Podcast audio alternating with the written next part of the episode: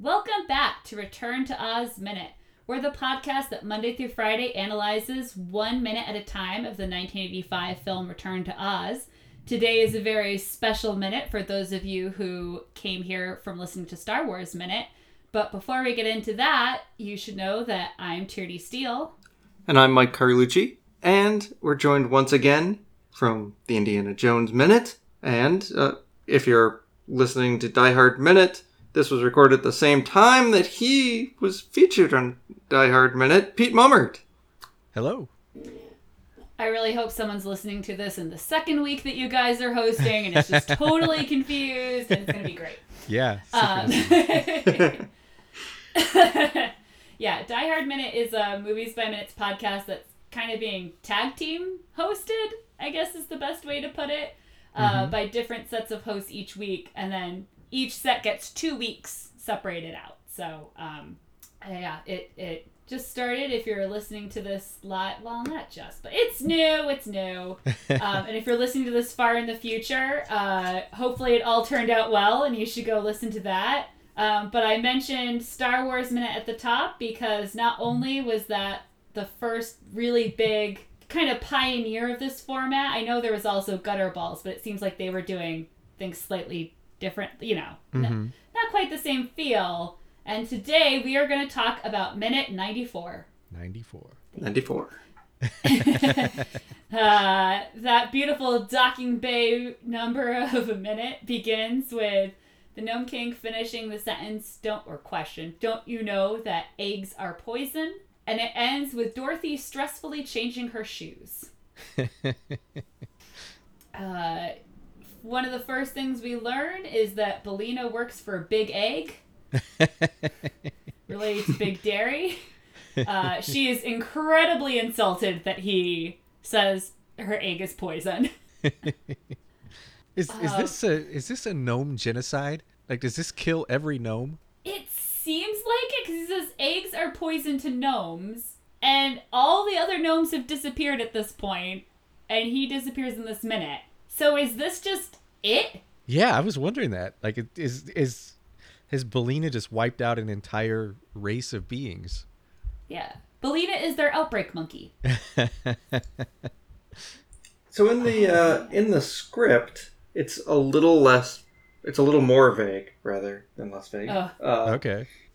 It says that it just describes the king abandoned by his gnomes. Hmm. So maybe they're not. Maybe the king dies because he ingested the egg, but the rest of them are kind of like the Wheelers. flee. decide, yeah, Mm-hmm. they maybe they've been weakened overall, Hmm. and just That peace would out. more sense. Well, the book is no help because the book is uh, uh, eggs are poison, but Billina's been laying eggs the whole time. The The whole thing is that uh, the gnomes run away from them because of the eggs, Oh, okay. and the way they defeat the gnome king is that he has a magic belt that Dorothy tricks him into giving her so that he doesn't have magical pa- no she has to demand it I forget exactly but she ends up with his magic belt so that he has no magical powers Huh. he's still the gnome king Huh. like they still leave him there with everyone just he can't turn people into objects and they've rescued everyone and they take off Huh. for the conclusion of the story so there's no there's there's none of this like falling apart ridiculousness um and and there's no tote face so Do they show up? Do they show up in a later book? Do they come back in later books, or is that is this it? i i wonder if they i feel like they the gnome king does because he exists in different iterations throughout the books Okay. Yeah, the, the Gnome King in the thirteen original books, he he he definitely appears uh, several times. yeah So he doesn't have an ultimate defeat this Oh, good. early in the. I mean, this Return to Oz is a hybrid of a couple books, and characters are some are left, some are just left out, some are smashed together. Uh huh. But if if Disney had continued, you know, in some sort of expanded Oz universe, they probably would have had to bring back the Gnome King if they wanted to continue mining from the books. Right. Well, but he existed in weird, like, oh, this is the Gnome King with a G. That was the Gnome King, just N O M E. So they could have kind of mucked about with it Yeah. and Uh-huh. still been within the source material. I like that he comes back though, and so like that gives me hope that maybe Belloc can come back. Like I don't know, I don't know about Tote, but Yeah. Well, he. I, I just, especially the way it's like framed, yeah, it, yeah. it is exactly that. Only uh, the fire is off to the side just to be dramatic and not to uh, shield us from anything because it's just a crumbling rock face. So Have you guys ever been to uh, Caesar's Palace in Las Vegas? Mm-mm. They have a in the middle. They have a big shopping mall called the I think the Caesar's Forum shops, and in the middle of it, there's a it, like it, when you walk up to it, it looks just like a, a statue, a marble bunch of marble statues of Greek gods and goddesses. But then every hour they turn into these animatronic statues and they have this big show and they look exactly like this with like jets of fire shooting up on both sides of them when they yell kind of like the gnome king does and i can't help but think of caesar's palace when i see this which ties back into the n- numerous uh, Greek and Roman busts throughout the film. oh yeah yeah Yeah. oh, I um I couldn't stop thinking of well, I, I, after I made the Indiana Jones reference. Um, if anyone out there also remembers the greatest movie ever made, no, we can talk about its flaws too. But um, my favorite movie, Joe versus the Volcano. It's the first Tom Hanks, Meg Ryan. It it's um oh, why am I blanking on the guy's name? Oh my god, this is awful. Um, but it's it's a comedy, but it's also a fairy tale, and so I was allowed to see it when I was like as soon as it came out on video, and I was obsessed with it. And I totally missed all the symbolism and meaning behind the story as a child. So it's one of those movies that kind of grew with me. uh-huh. And as you can tell from the title, volcano.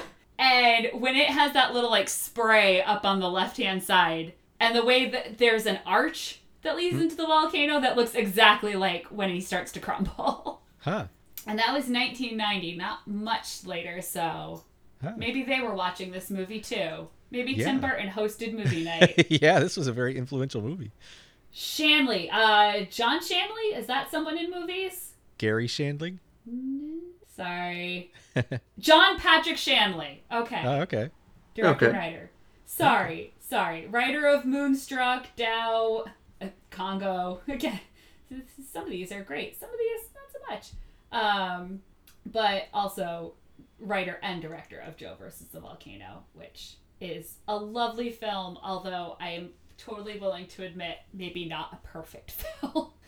um, yeah, I, I, I think that's why I really like these sorts of visuals. Like, uh-huh. uh, the the scary fire spouts I was all about as a kid, I guess. oh yeah i just i just typed in joe versus volcano and i see like this cool arch Yeah. this Yeah, stone it, arch it's exactly like that. I'm telling Yeah. you.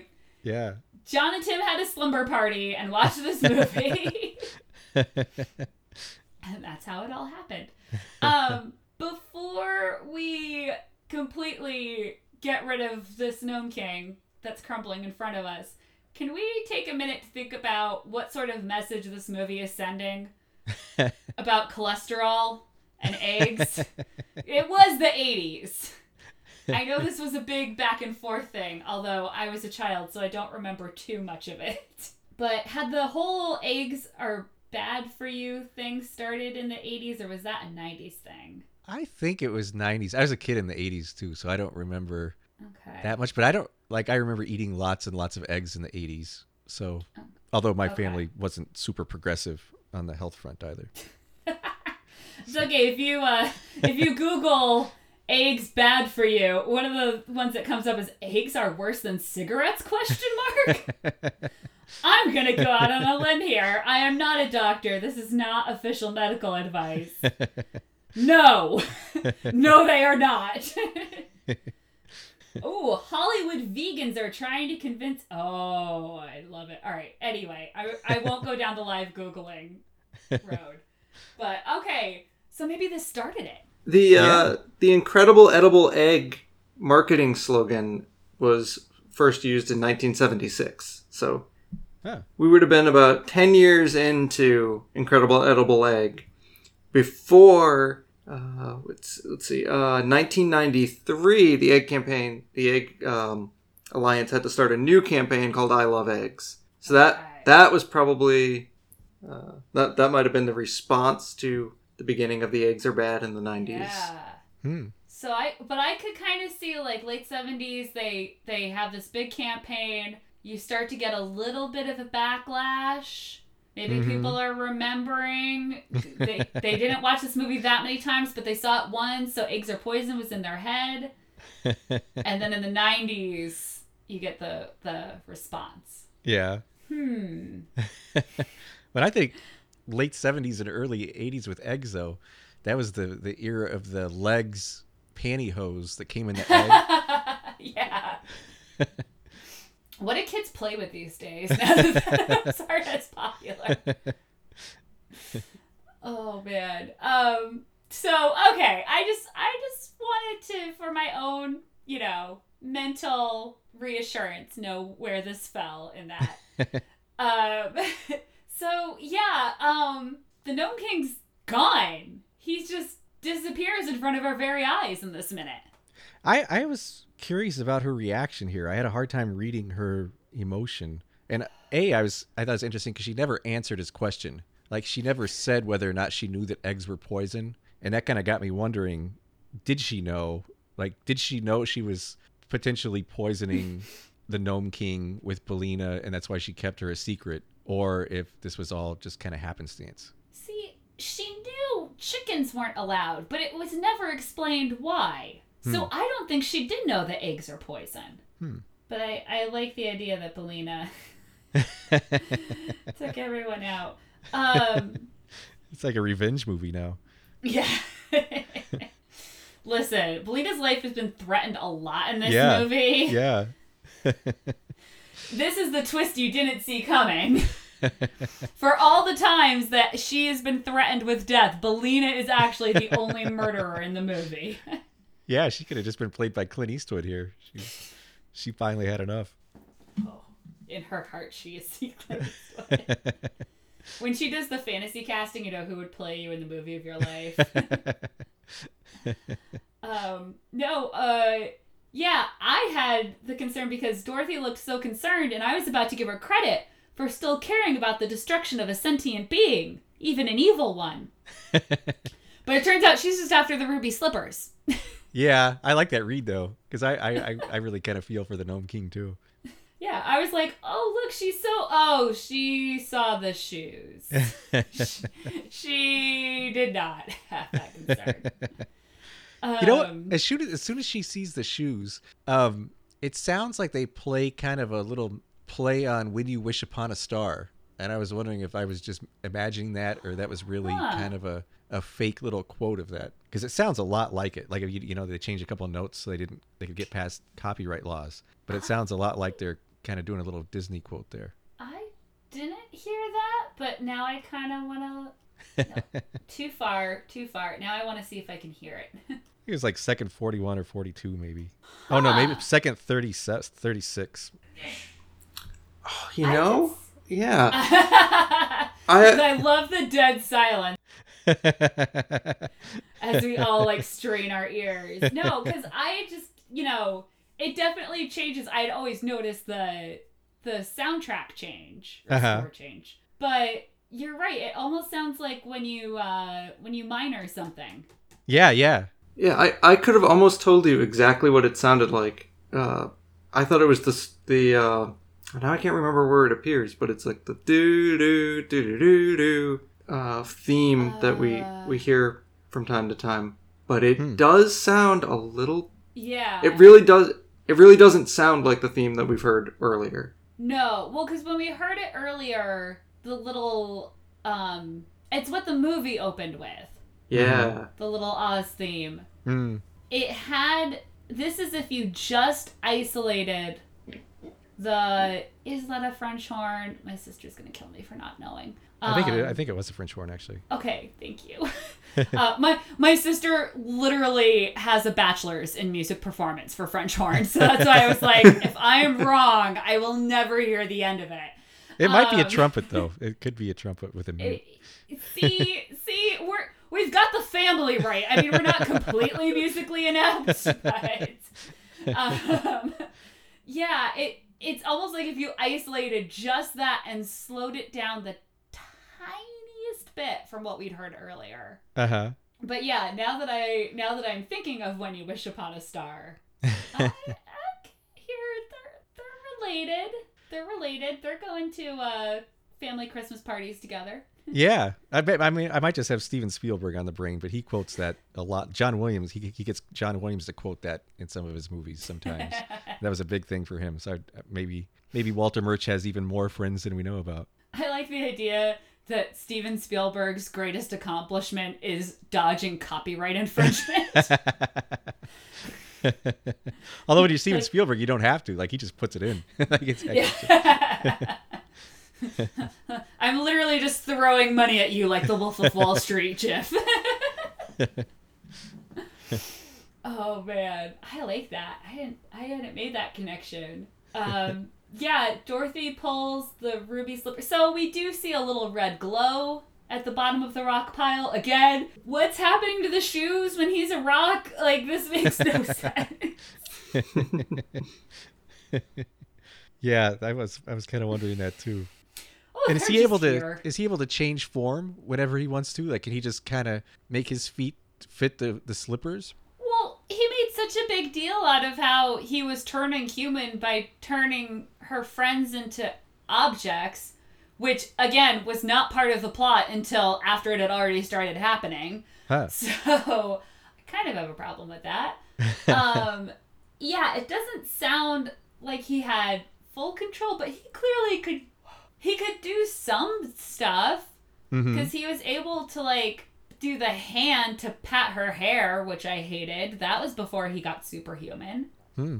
Right. So maybe he could. I mean, like I think you had finally calmed me down off this ledge by just being like, the slippers are just in the rock. Yeah, Yeah, I I was mean, like a some kind of rock flow. He, as long as he, because the gnomes can make faces, right? So they Mhm. and he, they can make yeah. rudimentary appendages. Yeah. I guess all he has to do is like stick some rock piece in, and it, it's Shoes. close enough.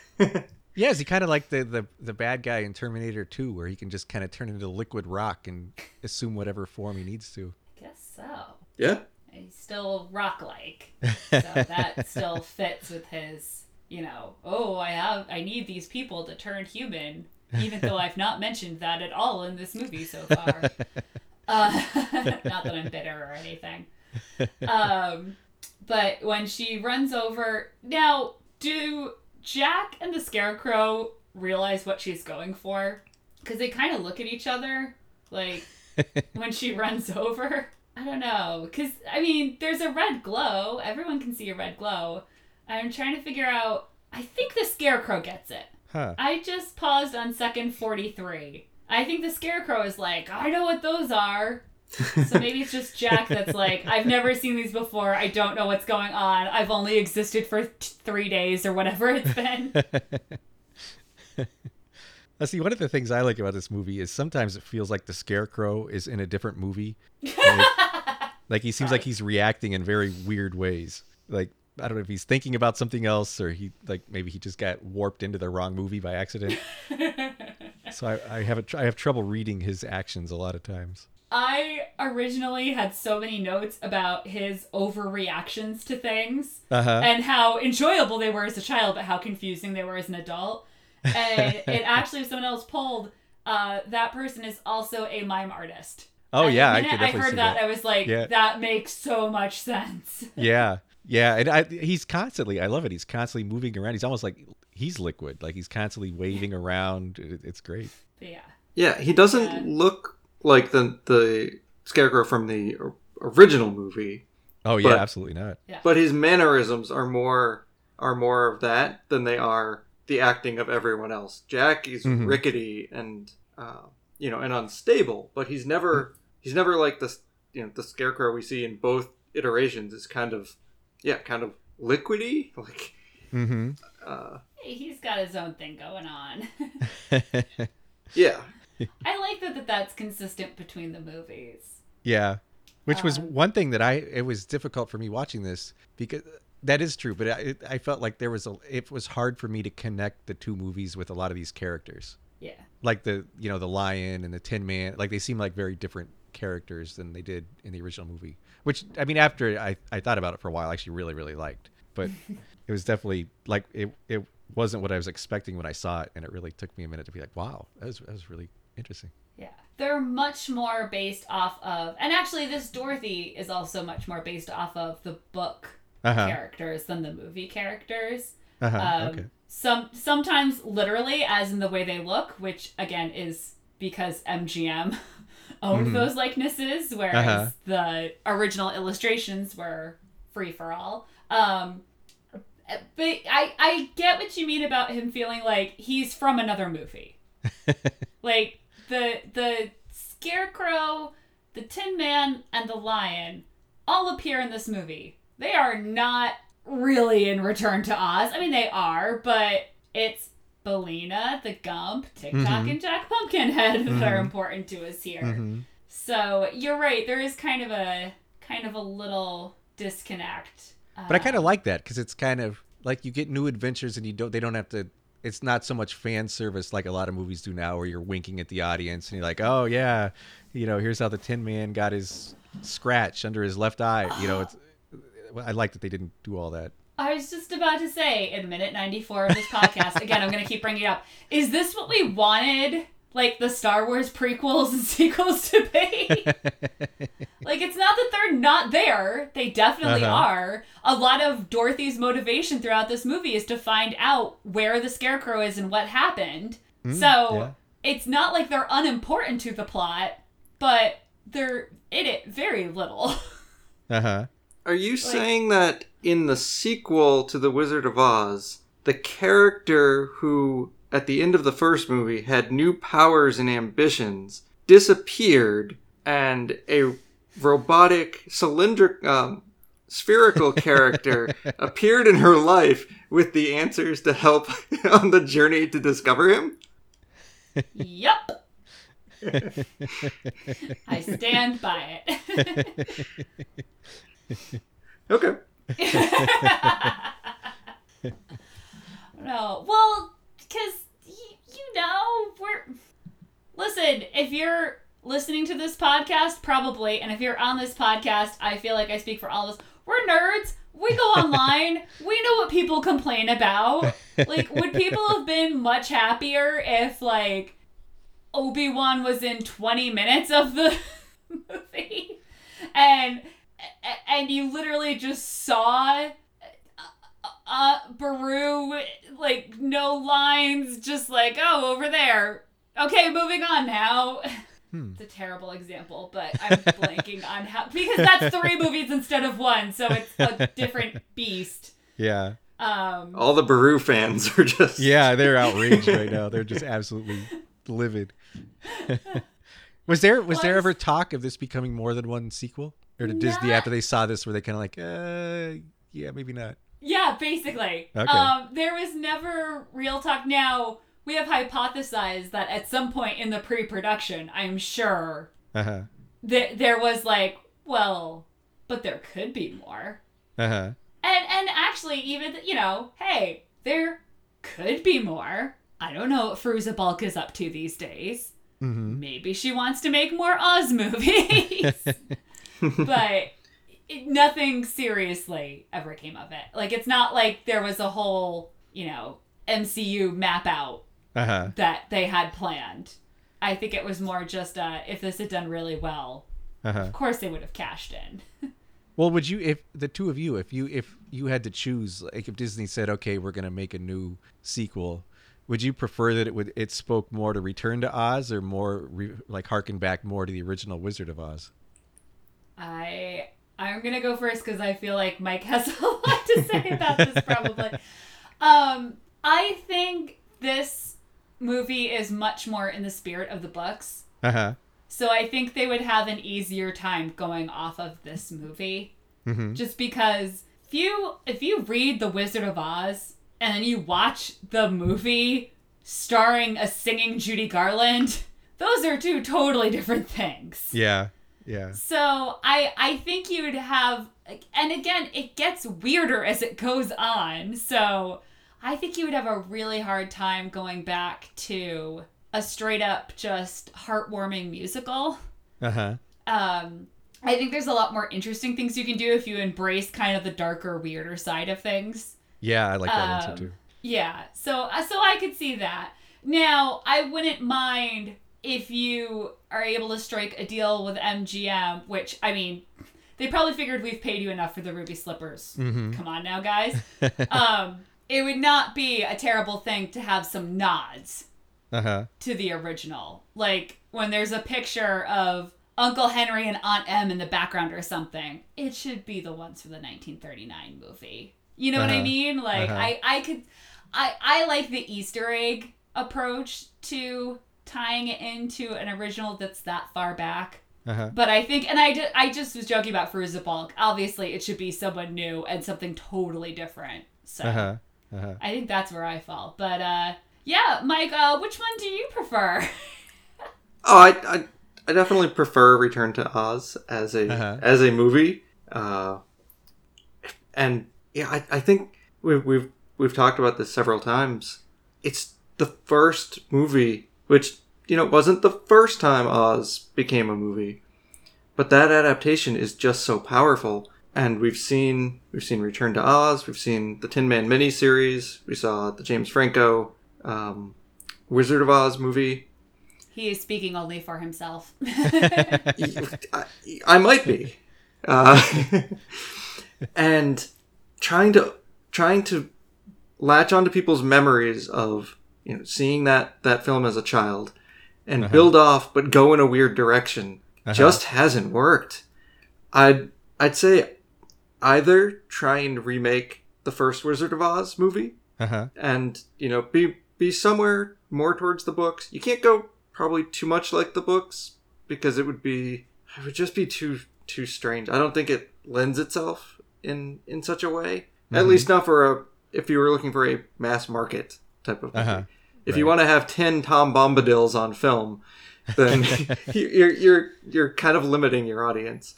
You'd, you'd almost have to start there or you're not getting the like there's other stories that don't feature dorothy that don't really feature the tin man or or the scarecrow. But if you if you start your universe there you're not you're just not getting the benefit of having it set in oz because no one's going to follow you no one's going to follow you onto that ship and there's no reason to set it in oz if you're going to take one of the other stories you might as well just Uh huh. have a similar fantasy land Oh, okay. Interesting. so i, well, I that was the big backlash against Marvelous Land of Oz was that Dorothy wasn't in it Mm.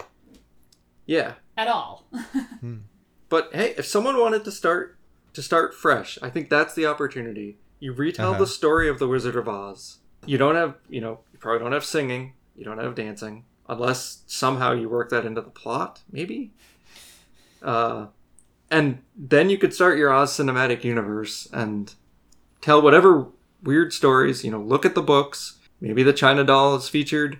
Maybe the Fall of the Emerald City is featured. Maybe none of that is featured. Maybe you just you know other people have written Oz books after after Baum because Mhm. it's you know it's public domain. Maybe you license some of those stories. I, They might be great. You kind of have to start with Dorothy and the Tornado Uh huh. and then do everything different from there.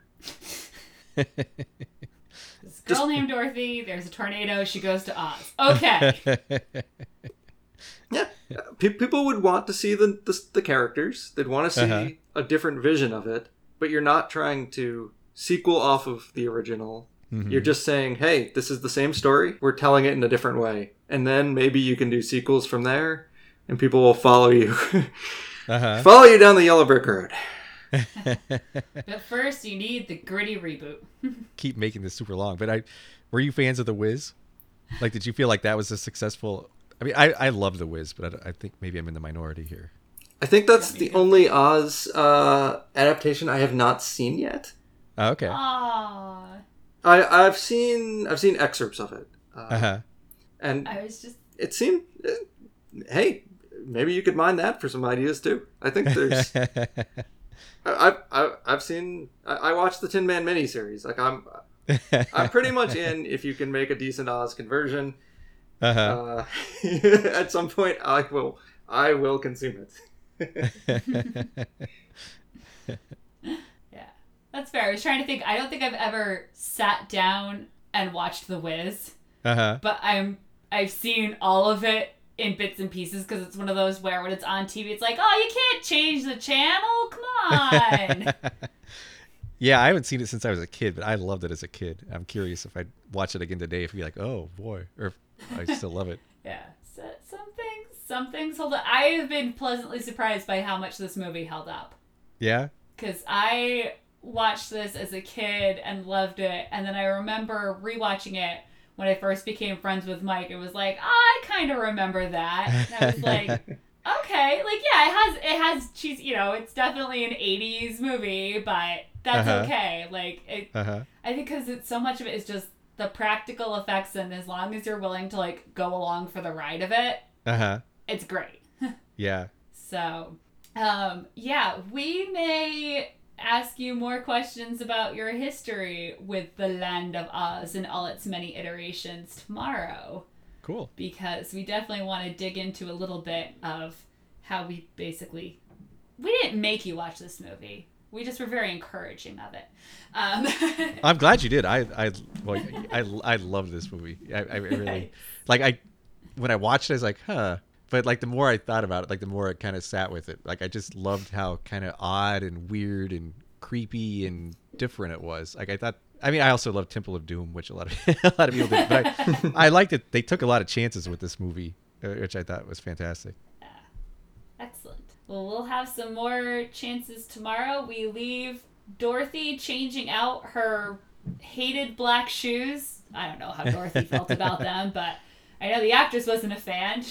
Oh. uh, changing out her black shoes for the ruby slippers. And one of them, I forget if it, I think it's Jack says, like, you know, hurry to Uh-huh. her or something. I, I I don't know where this is going, so we'll have to come back tomorrow and find out what on earth is going on here. Can I just say Um, the uh, yeah. the Gnome King has really remarkably good taste. Like those those beautiful Gothic arches and buttresses that all start to collapse are really nice. Yes. this is my favorite set. You're winning so many brownie points. You like this movie. You like this set. I think we'll. I think we'll definitely let you come back tomorrow. All right. cool. Um, in the meantime, don't forget to check out IndianaJonesMinute.com and or return to OzMinute.com for all your podcasting needs. There, there are a lot more than just the two of us, but yeah, those are the two that we represent. All right. Uh, I, I guess I'll start us off again. Weog. Tiog. Peog.